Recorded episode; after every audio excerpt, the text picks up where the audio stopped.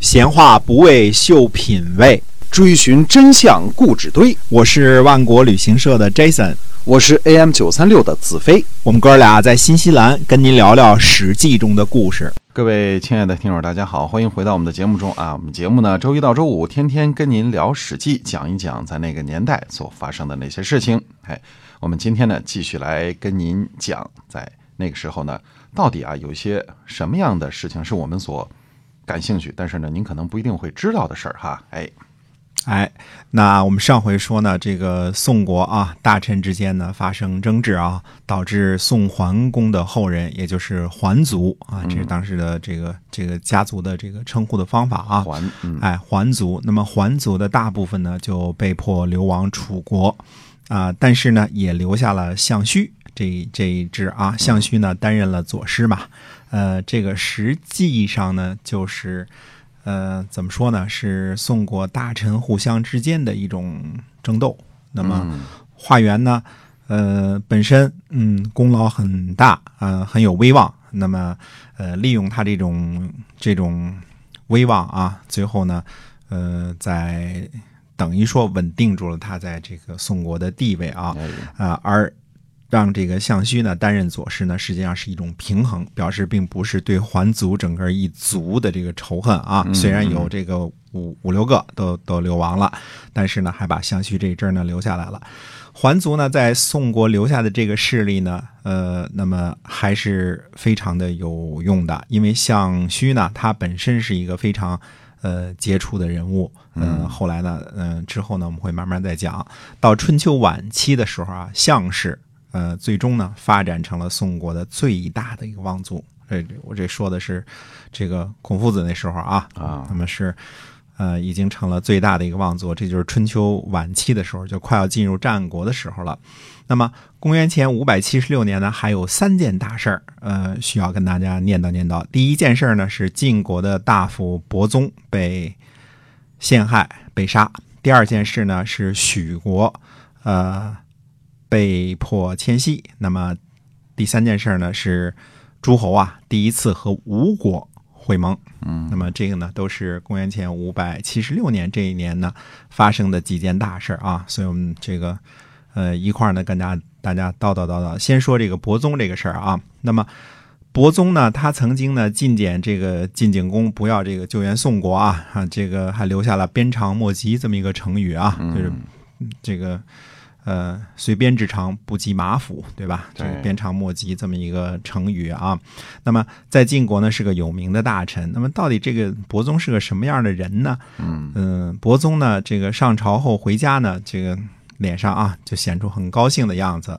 这个伯宗的妻子呢就问他说：“你为什么这么高兴啊哎？”，嗯，一般人回来就涨工资了是，涨工资了，对啊，高兴什么？对对，高兴哎。嗯那么伯宗就说呢，他说我在朝堂上发言呐，嗯诸位大夫都说我有这个杨楚父的风范，嗯，杨子啊，杨楚父的风范。他这个妻子就说呢，他说杨楚父这个人呢，华而不实，呃，会说话呢，但是没有什么谋略，所以难及其身。这个最后被杀了嘛，对吧？他说哎你有他的风范，这有什么可高兴的呀？啊嗯，这伯宗说呢，他说这样，我请诸位大夫们呢喝酒，嗯，在席间呢，我们这个谈论谈论。夫人您呢，听听这个在旁边啊，听听听听壁角啊，嗯听听，呃，您自己断断，您自己感受一下，啊哎嗯，对。那么他妻子说，好吧，那就这个。请客喝酒啊，这这我们大家都熟悉啊，这个 请客喝酒啊，是。等到呃这个宴饮结束之后呢，这个伯宗的这个妻子就说呢，他说诸位大夫的这个谈吐啊，确实是比不上您，嗯，您确实是出类拔萃的，嗯。呃，但是呢，他说人民呢不拥戴这个国君呢已经很久了，他说您会不会受到连累呢？这个这个从这儿开始呢，这个伯宗呢和夫人呢就到处寻找有本事的人来辅佐，最后呢就找到了毕阳啊，这是个呃晋国的大臣啊，这个找到毕阳跟他们是一块儿的。这个伯宗呢，每次上朝的时候啊，这个妻子呢一定就劝解他，他说呀：“道恶主人，民恶其上，子直好言，必急于难。”这就说什么呢？说这个。这他讲的是一种现象啊，一种现象。这个盗贼啊，会无缘无故的这个痛恨被偷的这个这个主人，老百姓呢也会无缘无故的不喜欢上司。您呢性格刚直，而且呢好发表言论，将来呢肯定会遭到灾祸。哦，嗯，就这么个这么个意思啊。这个他他妻子就劝解他，这个呃伯宗这个妻子说的，这是一种怎么说呢？是一种人性啊，人性的心理。嗯呃，这个凡是处于对立面的人呢，会无缘无故的生出很多怨恨的情绪。嗯呃，这个所以伯宗这个妻子说的，这是人生的智慧啊。小偷去偷别人东西，本来是自己的不是啊，但是却对这个被偷的这这主人家啊产生很多怨恨。啊，哎，他得这这得想法儿编织一下啊！你看这人多么为富不仁呐、对吧？这肯定不是个好东西，对吧？这个所以要偷他，他得给自己找个台阶儿下啊。那么本来是地位不同的人呢，他就会产生这种自然而然的这种怨恨。那老百姓呢，天生不喜欢这个。上司、有司啊、官局啊，这些人天生不喜欢这些人，跟政府呢，他有一种呃无缘无故的这种怨恨。呃，其实大家想想就明白了，不利于公司的这个老板的这个这个流言蜚语啊，啊，绝大部分是本公司员工传播的啊。对，哎，不是为了什么，就是因为位置不同，这个产生的这种对立情绪，因此而产生的这种怨恨啊。对，这是呃，所以伯宗的妻子就劝告他呢，他说这个这个对立啊，你得想清楚了，你又好发表言论，你又好说话，对吧？嗯那你将来可能有祸患。对这个三系呢就进谗言，就就害这个伯宗啊。这其中呢还有栾书的份儿啊。这个呃，栾书呢是个狠角色，我们慢慢的讲讲他啊。嗯嗯这个下几集讲讲他。总之呢，这个伯宗和他的这个党羽呢，栾福记，嗯俩人呢就被杀了。啊，结果是这个毕阳护送伯宗的儿子啊，伯州离逃跑去了楚国，那等于是没有受到连累。伯州离呢，在楚国担任高官，应该是太宰啊。他们家这个好像这个世袭的，那哪国都是太宰啊。不久之后我们就会提到，哎，这个亳州离的这个呃，在楚国呢任高官，他的儿子和孙子呢也在楚国做官。亳州离的孙子，这个就是伯宗的曾孙啊，叫伯嚭啊。伯嚭这个人大大的有名啊，他先是在这个楚国做高官，后来呢跑去了吴国吴国嗯啊，也是中间有这个政治倾轧这些事儿啊。嗯那么他到了吴国呢，担任吴王夫差的太宰，深得宠幸。我们说，呃，杀死伍子胥和这个呃吴王夫差被这个越王勾践剿灭啊，这都跟伯嚭脱不了干系啊。嗯，这个送礼的都送给他，嗯，并不像人们这个这个有些野史当中传说的那样，说这个越王勾践灭了吴国之后，马上就诛杀了这个贪污卖国的伯嚭啊。事实上是怎么回事呢？伯嚭在这个吴王夫差被灭之后呢，在越王勾践那儿也还做官儿，呃，而且也做太宰，就是还接着收贿赂啊。接着当官儿，哎，接着当官，儿接着收贿赂。当然，我们这个希望这个这个这个人民群众痛恨贪官嘛，是这个勾践灭了吴王夫差之后，就把这个第一件事儿就是把这个伯嚭给杀了啊哎，这是我们的美好愿望是吧？哎，没那么回事儿，所以这人就是做官儿的命啊。这个被诛杀的其实谁呢？是这个功臣啊，文种哦。被流放的也是功臣范蠡啊。嗯，这这怎么回事我们后来听到的这个传说民间故事是不一样的。哎，不一样的，哎，这个好多时候被写入这个历史，就当真的传下去了。实际上，我们看到这个，嗯、人家伯嚭还是做宰相、太宰，嗯，这个回头我们讲到吴越风云这段的时候，跟大家再仔细掰扯这段事儿啊。嗯那么，呃，再有一件事儿呢，我们就说这个，呃，谁呢？就是这个诸侯中的这个晋国的这个士燮啊，呃，鲁国的公孙侨如，啊，还有这个。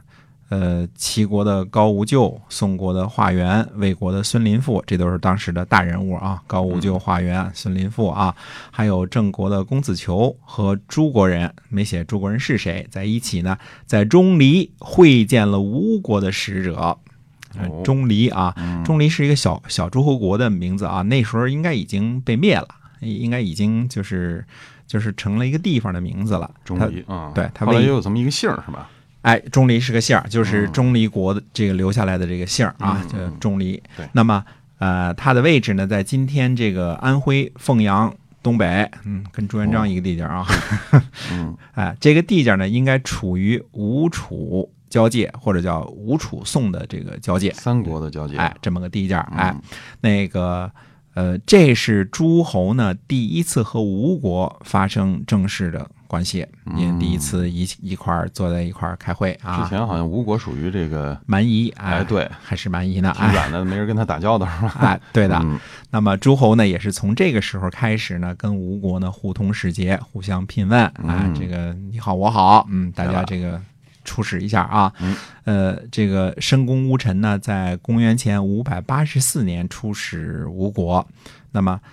我们说吴王寿梦呢，当时这个非常开心啊，有了战车，有了这个兵书啊，怎么怎么射箭，怎么这个乘车啊，这些个事情都是申公乌臣以及他儿子啊，他儿子在在吴国当行人嘛。那么，呃，到现在呢，公元前五百七十六年，这已经过去了八年了。这八年之中呢，很显然吴国还是取得了长足的进步的，主要是在军事上和这个呃体制上啊，取得了长足的进步。现在呢，也和中原诸侯们一起这个盟会了，大家坐下来这个开个会，商量个事儿啊，呃。不过这才是个开始而已。吴国这个新兴的蛮夷之国啊，将会呃，这个怎么说呢？这颗星星将会越来越耀眼，渐渐的变成春秋末年的主角之一啊。嗯呃，这就是吴越风云、吴越争霸的时候，这都到春秋晚期的时候，这才刚刚开始而已啊。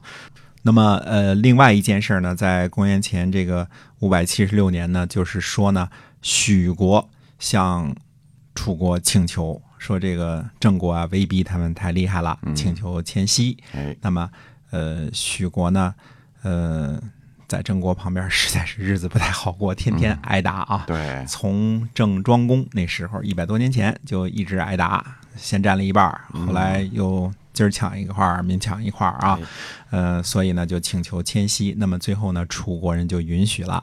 实际上最后楚这个许国呢，就带着人呐，带着他这个许国的族人呢，迁徙到了楚国的歙县或者叫叶县啊，嗯这个就迁徙到那儿去了。终于呢，呃，许国人被从许昌赶走了。那么郑国呢，也实现了他的领土目的啊，嗯呃，等于是迁徙了。那么后来呢，我们会还看到这个。呃，其他的小诸侯也有迁徙的情况。原来这地儿实在住不下去了，成天挨打、啊，搬家吧啊，搬家了。哎，嗯那么这是公元前这个呃五百七十六年的这些事儿啊。嗯那么还是呢，把这个镜头呢拉回到公元前五百七十五年这一年啊。上回我们说了嘛，这个郑国接受汝阴之田，就是呃汝水南边的这一大片田地啊，这个楚共王送的贿赂嘛。嗯那么郑国呢就投奔了楚国了。啊，并且呢，先败后胜，打败了宋国。那么魏国呢，为了这个晋国的利益呢，就是出兵教训这个郑国。嗯那这次呢，晋国自己呢也坐不住了，啊哎，他有所动作了是吧？哎，嗯，预知后事如何呢？我们且听下回分解。嘿，好的。那么到底晋国会怎么样呢？我们来，请您继续关注我们的节目啊。我们，嗯、下次节目再会。再会。